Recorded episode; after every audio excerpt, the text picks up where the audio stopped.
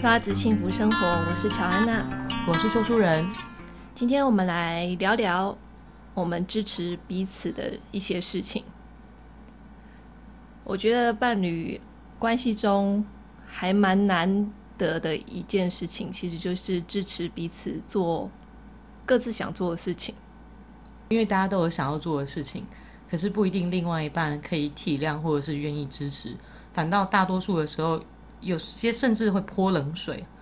以前我会觉得说，每个人就是自己做喜欢做的事情啊，就是另外一半有没有支持，为什么是这么重要的事情？但渐渐的，我发现说，真的，当另外一半唱衰你的时候，或者是另外一半是持一个。就是反对跟敌意的态度的时候，应该浇熄那个热情。应该会做的时候很有压力吧？比如说，你可能会需要把本来打理家庭的时间拿去做你有兴趣的事情，或者是照顾小孩的时间、遛狗的时间啊。像说书人就啊什么？我们这一集的主题不是要讲支持彼此？对，我支我们要讲支持彼此的事情。好，所以一开始我们先来聊聊说书人支持我。我支持乔安娜的事情，第一项大概就是让她做她自己喜欢的事情。那你要说做自己喜欢的事情有什么不好？对，因为乔安娜喜欢做的事情，有时候我们如果以功利主义的角度来看的话，她是没有太多实质上金钱或者是名利上的收入的。譬如说，她的兴趣可能是写作。那大家都知道嘛？以前我们在学国文课的时候，应该都有听过，他们写作人 大部分都很穷，但是他们，我觉得这样的很重要的角色存在，因为有了这些人，所以我们才有更多更美的作品可以看。所以我觉得支持他写作这件事情是他的兴趣，所以我当然也愿意支持他。再来还有瑜伽，嗯，其实当瑜伽老师并不是一件很轻松的事情啊，因为瑜伽老师大部分都还要花很多时间自我练习。甚至花很多钱去上不同老师的课程，所以这个时间成本以及金钱的成本其实是还蛮大的，而且它是一个无止境的学习，而且还有很多不同的派别，所以其实学习下来花费也蛮高的，但不一定他可以从瑜伽老师这个职业上面把这些全部都赚回来。所以如果你以就是他的金钱上跟时间上的投资报酬的话，可能大部分人看到会觉得，哎，你就不要当瑜伽老师啊，你就去做一些一般的工作，不是也很好吗？但那是乔安娜的兴趣，所以我还蛮愿意支持她的。对，其实瑜伽老师，呃，光是师资班就是一个很大的开销了。那这个师资班大约在台湾就是十二万左右，可能会更多，通常都是更多啦。而且这只是师资班的费用，你只是拿到一个就是教的证照，可以教瑜伽的证照。是，就是你有这个证照之后，你可以出去找工作，可以这么说吧。可是也不代表说别人一定要用你。瑜伽教师会对会会录用你，或者是他们说不定已经很满了。嗯、那像这个呃，做自己喜欢做的事情，去学一些东西，其实。有时候说书人会提出一个问题说，这个学费是能回收的吗？因为对大部分人来讲，还是会有这个疑虑啊。不得不说，就是的确我们会觉得说，学的东西感觉上应该就是要学以致用，然后甚至利用这个强项去找一份工作。那因为我之前有看到一个心理医师，他叫陈永仪哦，我还蛮喜欢他的。他自己有一次就是说到，我看他的访谈节目。他提到说，他去当锁匠，然后又去开 Uber 这件事情。等等，我觉得要介绍一下这个心理医生，他真的很猛。他是念西点军校的啊？不是吗？还是在西点军校教书？他曾经在西点军校待过。OK，对。然后他真的他是心理学的博士吗？嗯哼嗯哼。但是他当过锁匠，然后还就是当过那个纽约市那个医院的救护员。还去开过 Uber，就我对这种就是经验非常丰富的人，我会觉得嗯很特别。他是不是也有出过一本书？嗯，对，对，还有出书。就是他里面他访谈以后就有提到说，因为他去学这些东西，对一般人来讲的确是蛮特别的，就为什么要去当锁匠？就你有这么好的学历，为什么要当锁匠？那一开始也说是兴趣，可是因为他开始学了开锁这件事情之后，他妈妈给他的概观念就是，如果你学了一个东西，最好就是你可以从这个技能上面把学费赚回来，就至少要把学费赚回来。所以他就去当了一年的锁匠。我当了一年呢，那学费应该蛮贵的。那可不可以就是客户请他来一边开锁的时候，就是一边心理辅导？对对对，就说呃那个，我有一些苦恼。他说他之前开 Uber 的时候会跟人家聊天，对，那我在猜可能也会给人家一些心理上的建议吧。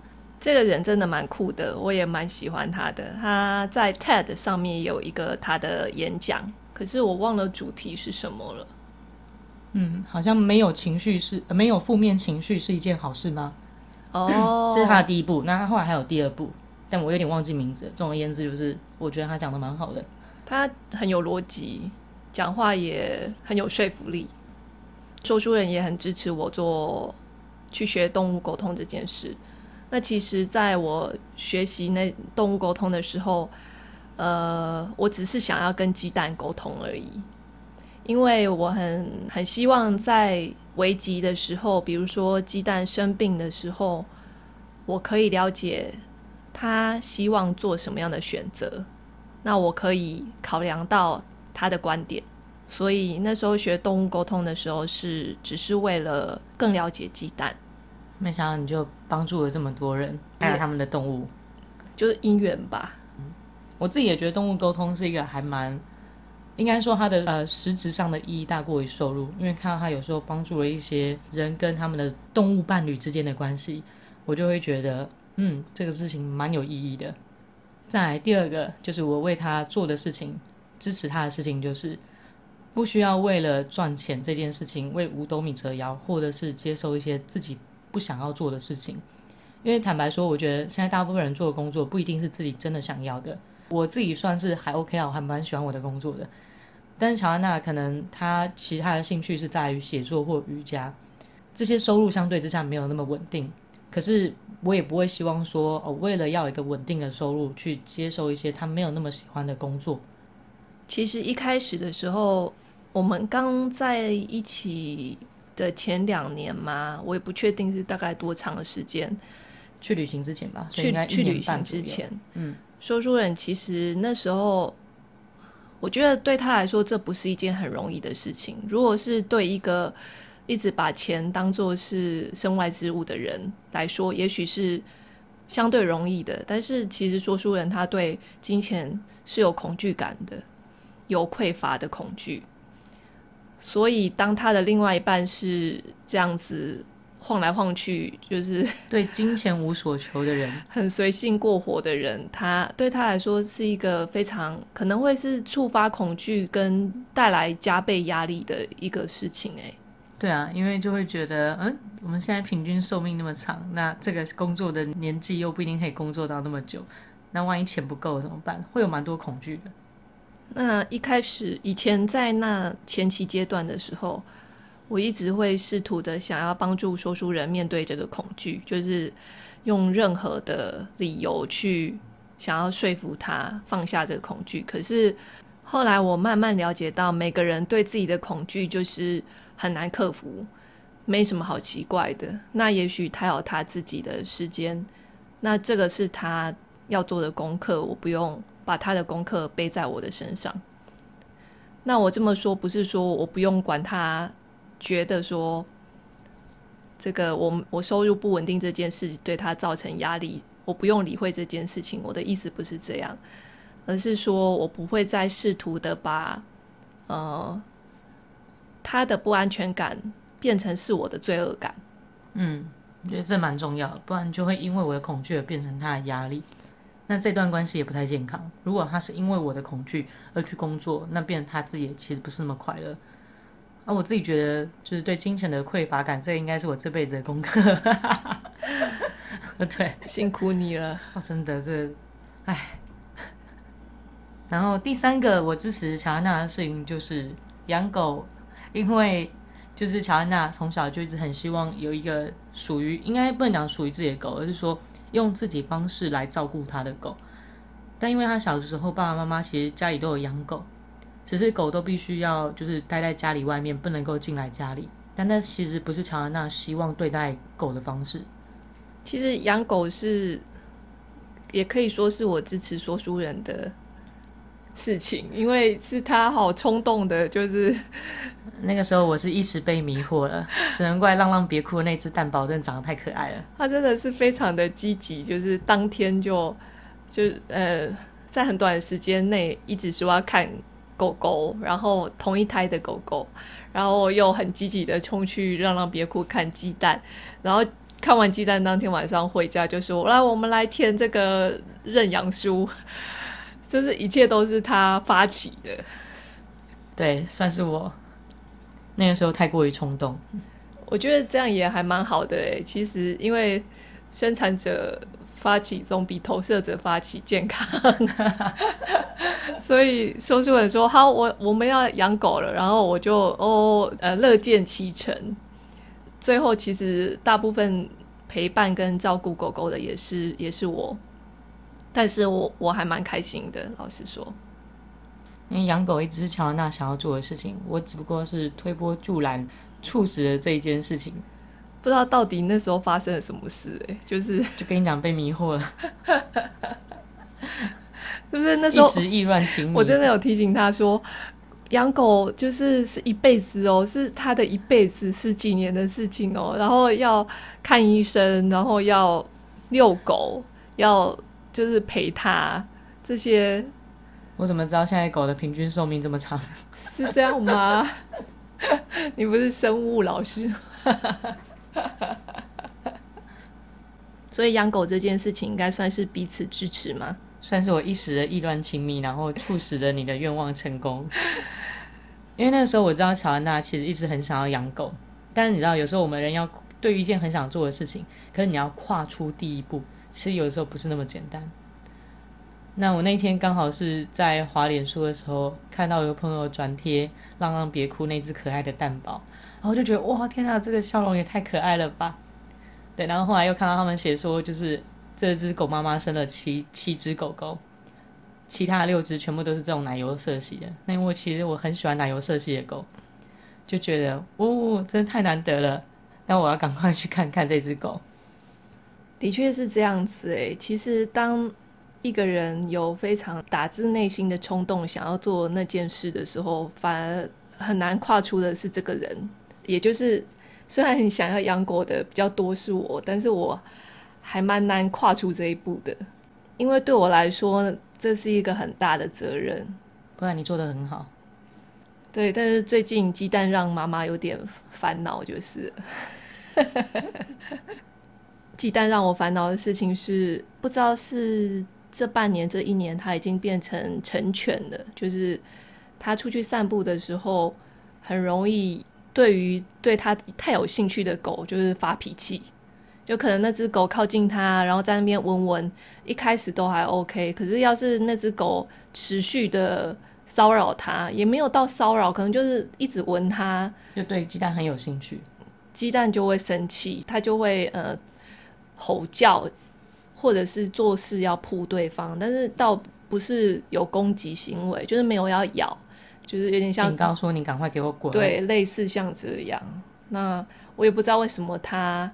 最近会变成不太能跟其他的狗狗相处，但也有例外啦。他就很喜欢跟他一样体型的土狗，黑色的土狗，那个中型犬，他就会还蛮热情的。我们还在了解他这个行为到底是怎么回事。对，还在妈妈最近就是在想说，孩子变成这样是我的责任吗？对啊，慢慢找出原因就好。乔安娜支持说书人的呢，第一点就是环游世界这件事。说书人那时候跟我认识的时候，就一直说他的梦想是环游世界，他非常的挣扎，没有办法跨出那一步。诶，就像是刚才养狗的例子，因为非常想要做的是说书人，反而是他有很多心理的坎跨不过去。而且，因为如果要去旅行的话，我就必须要把我的工作辞了。因为我的工作那个时候算还都还蛮顺利的，就如果辞了，其实还蛮对我来讲，某一个程度来讲很可惜。这就是说书人金钱的恐惧卡关的地方。对啊，卡关真的卡蛮久的。大概卡多久啊？嗯，两三年以上有哦，就是真的有想要去环游世界这个念头。其实那这样应该有十几年，十几年。对对，可是应该是说，原本是打算大学毕业的时候想要去澳洲打工度假，因为那个时候其实开始有蛮多人去打工度假。那我自己也蛮想要去尝试这个，因为觉得诶可以旅行，然后又可以赚钱，我觉得还蛮符合的。可是后来，因为我那个时候在大学还没毕业的时候就开始有在工作了，就是已经工作已经对，而且算蛮顺利也蛮稳定的，就是毕业之后整个接轨的非常的好，所以就变成你知道，人有时候在当你有一个稳定的工作的时候，其实你不太容易放弃掉这个东西，然后去追求自己的梦想。所以后来是真的，也是挣扎了好几年。后来觉得，嗯，如果这件事情是我真的很想要做的事情，而且常常在那边想，那为什么就不去做呢？那趁还年轻，就是旅行回来之后，要再去接轨工作，应该也不至于到没有机会。可是那时候真的那个焦虑感是排山倒海而来的，真的，说书人在我们决定要出发的前半年吗？嗯哼，真的就是心里是非常的压力非常大的。那那个时候，他试图想要排解这个压力的方法是埋头进去工作更多。嗯嗯，嗯，但其实那半年我们已经开始在规划旅行，规划旅行的事情。那时候我们有很多的冲突，嗯，就是我会觉得说，我们都要已经要出发了，你都要。把工作放掉了，可是为什么你还是花那么多时间在工作上面，在工作的 social 上面？为什么不能花一点时间来规划一下我们旅行的事情？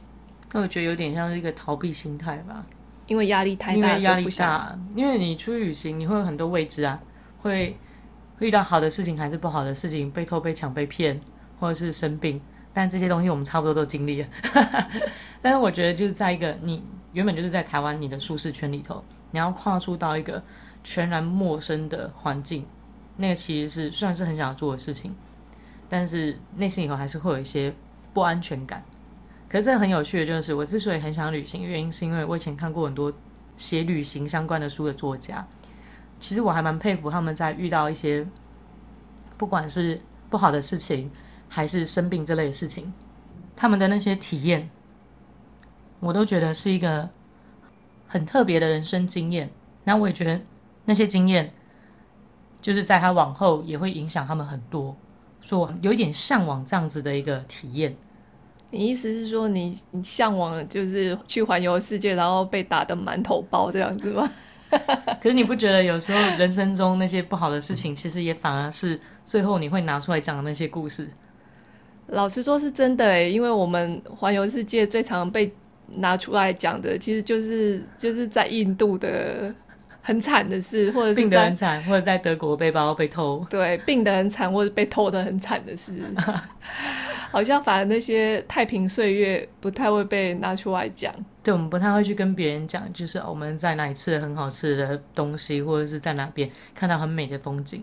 因为某个程度来讲，就是那就是我经验的。我再怎么跟你说它有多漂亮，其实也很难传达出去。可是讲这种悲惨的事情的时候，大家都很乐吗？大家会觉得我靠，你好惨哦，好惨哦，真的好惨哦。对，他们反而会有一种就是觉得哇，你好惨感觉。可是你跟人家说你过得很好的时候，别人反而会觉得你炫耀个屁呀、啊。就是人都喜欢看到别人比自己过得惨，是这样吗？对，可能有点像这样。那第二个呢，是环游世界回来之后，我们住在一起。家事其实大部分都是我在做的，谢谢你辛苦了。就是我支持说书人可以呃不用太担心家里的事情，家里都会是舒服的状态。那像一开始他不想要洗碗，我也试图跟他沟通过，因为煮饭大部分是我，就会变成煮饭是我，洗碗也是我。一开始我真的会有一点心理不平衡，因为我理想中的关系是。一个人煮饭，另外一个人洗碗，对，就是感觉分工的很平衡。但因为说书人真的很讨厌把手弄得油油的，他真的很讨厌洗碗到就是 会发脾气，对，会发脾气的那种程度。我就觉得，既然他这么厌恶这件事的话，那不如我来做好了。我可以扫地、拖地、擦东西，或者是做其他事，洗窗户，但就不要让我把就是手碰到油油的东西。OK，好，我记下来了。另外一个是说书人很讨厌倒垃圾，这个讨厌倒垃圾的仇恨程度比洗碗更胜一级。讲到要让他去倒垃圾，他真的是会一直开始碎念，他他只有这个时候会会碎念。因为我们是住那种传统公寓，所以不像社区大楼那种集中管理垃圾地方。变成说，垃圾车每次来的时候，我就要去追它。但我很讨厌就是去追逐垃圾车这件事情。我觉得凭什么你要控制我的时间？你一出现，我就要马上去追你，这到底哪招？可是实际上，垃圾车就是经过我们家楼下，其实不需要追啊。而且，但我就觉得我的时间被他制约了，我不喜欢。他讨厌被制约。是吗？时间上面被制约，应该是说你可以告诉我说，譬如说一点半，或者是六点，那种准确的时间，让我可以有心理准备。可是垃圾车不是啊，有时候会早个五分钟，有时候会晚个十分钟，我就觉得很烦。但我知道对大多数人来讲，你们现在应该在翻白眼，觉得说这三小，但每个人痛苦只是不一样的，就是这是我的厌恶，这是大家可能没有办法体会。就像譬如说，乔安娜也无法理解为什么我这么讨厌把手弄脏，我就是超级讨厌把手弄脏的。那最后一点，我支持他的是，我会阻止他做错误的决定。大家可能会觉得这哪门子的支持？这不是支持，应该不就是 go go go ahead？这个支持是，当我已经看到了有可能会有不 OK 的点的时候，像说书人在工作上面的重大决定，或者是他在工作上面认识的一些人，我会跟他说。我觉得这个人呃，可能有哪些地方你要注意的。如果你们要共事的话，实际上我其实也没有见过那些人。这是我觉得很厉害的地方，因为我可能只是在转述一些对话内容，或者是转述这个人平常的一些事迹，他就会说：“我觉得这个人很功利，呃，我觉得这个人应该是有目的，啊，我觉得这个人怎么样怎么样，他不可靠。”对，那当然就是一开始听到的时候都会觉得，嗯。你又不认识他，你怎么会这样说人家？可是当然，可能过了一两年之后，或两三年之后，哎，开始发现这个人的一些其他面貌的时候，就是大概会有七八成的跟乔安娜说的其实是吻合的。那我回来会跟他说：“哎，你好厉害哦！你当初说谁谁谁？”他就会说：“你看吧，我当初就跟你说，你就不信任我。”这种时候，通常乔安娜心里会有苦涩的感觉。没错，就是我觉得。嗯，其实事情已经很明显了。有时候事情已经可能慢慢的浮现，可能浮现两三成，我已经觉得哇，很明显了。但是说书人就会说，嗯，有吗？我觉得还好吧。说书人都要等事情已经爆发了，可能 out of hand，就是已经无法控制的时候，他才会开始面对说，哦，好像事情真的是这样诶，那要怎么办？好像因为我把人都想得比较美好一点，也可能我自己不是一个会去害人的人，所以我就会不理解为什么这些人要这样子的心机，或者是去贪图别人的利益。这样讲起来，好像我比较会看到别人不 OK 的点，是这样吗？比较细腻跟去思考别人的背后动机吧。所以在说书人做一些。要去做这些错误的决定的时候，我其实都会还蛮努力的，止止阻止他。走到现在呢，其实我现在觉得我好像也不需要这么的努力，就让他去试试看。也许呢，是他必须要走过的过程。我的功课就对了。也不是，而是我这样阻止我自己也很累，辛苦你了。那说不定说照说书人的去做，他的想法去做，其实也不会这么糟，说不定啊，我们不会知道事情会怎么走嘛。嗯，对，但是我可能都会想得太糟糕，所以我就会很害怕你受伤，很害怕就是被骗。你对，因为你有点单纯，是单纯，蠢，单纯，蠢，真的蛮蠢的。说书人真的急人有急人有什么？那句话怎么讲？傻人自有把傻福，我只想到这一句。傻人有傻福，哦，我好同意哦。其实我觉得，实际上到最后，即使一开始他做做的决定是错误的，但结局都不会太差，就可能会吃一点亏啦。对，但也不会就是不会太惨，不会到太惨。傻人有傻福，傻人有傻福，吉人自有天相，是不是？哎，对对对，我好像本来想讲，但我不认为，我应该是比较属于傻人有傻福。如果可以，我本来想要说，如果可以重来的话，但是其实事情不会重来嘛。对啊，下一次我真的会提醒他，然后就相信他，让他做自己的决定。哦，真的。你有没有突然觉得很害怕？有有一点，突然觉得，嗯，你还是继续刹车。觉得这个安全网好像被撤除了。对啊，有一点，有一点紧张。因为我最近就是在实验人类图说的这个内在权威跟策略。策略对于投射者策略是等待被邀请，也就是、就是、人家问你才回答。对，而且他其实还蛮严格，他不是说。你问我，我就可以回答哦。为了要确认你是真的想要知道这个问题的答案，我还要先反问你。它叫做书档理论，就是像是说，比如说你今天问我说：“诶，你对这件事情，你对这个人有什么看法？”我这时候不能马上回答你，我要先问你说：“哦，这个人哦，我是有一些想法啦。”但是可能不是太好，你想听吗？想啊想啊，像这样子，然后我才能回答。要确认你的剑骨已经打开了，你是听得进去的。不然常常我会觉得我已经回答你了，然后你的脑袋还不知道在在哪里。但这个实验我觉得蛮有趣的，就是他把我嗯这个鸡婆的个性，所以乔安娜最近话有变少。有吗？你这有你有感觉到？有啊有啊，就是埋头在房间做自己的事情，这样。嗯，那这样你有比较自在跟比较开心吗？有比较放松哎、欸，没有觉得说好像什么事情我都要去去扛，就是不关我的事，就是不关我的事。对，投射者就是鸡婆。然后有个人讲过很好笑的一句话，就说：“你这么鸡婆，你妈知道吗？” 谁这样讲？就在网络上，一个一个人发在他的脸书上面说：“投射者，你这么鸡婆，你妈知道吗？” 我妈应该不知道，我妈不知道。我妈都觉得说我好像不太讲话，那没想到原来我的 default 就是不讲话才是适合我的。那我们今天这一集就聊到这边喽。你跟你的伴侣怎么样互相支持呢？欢迎留言告诉我们哦！喜欢我们这一集的话，帮我们按喜欢，还有分享。那就到这边喽，拜拜，拜拜。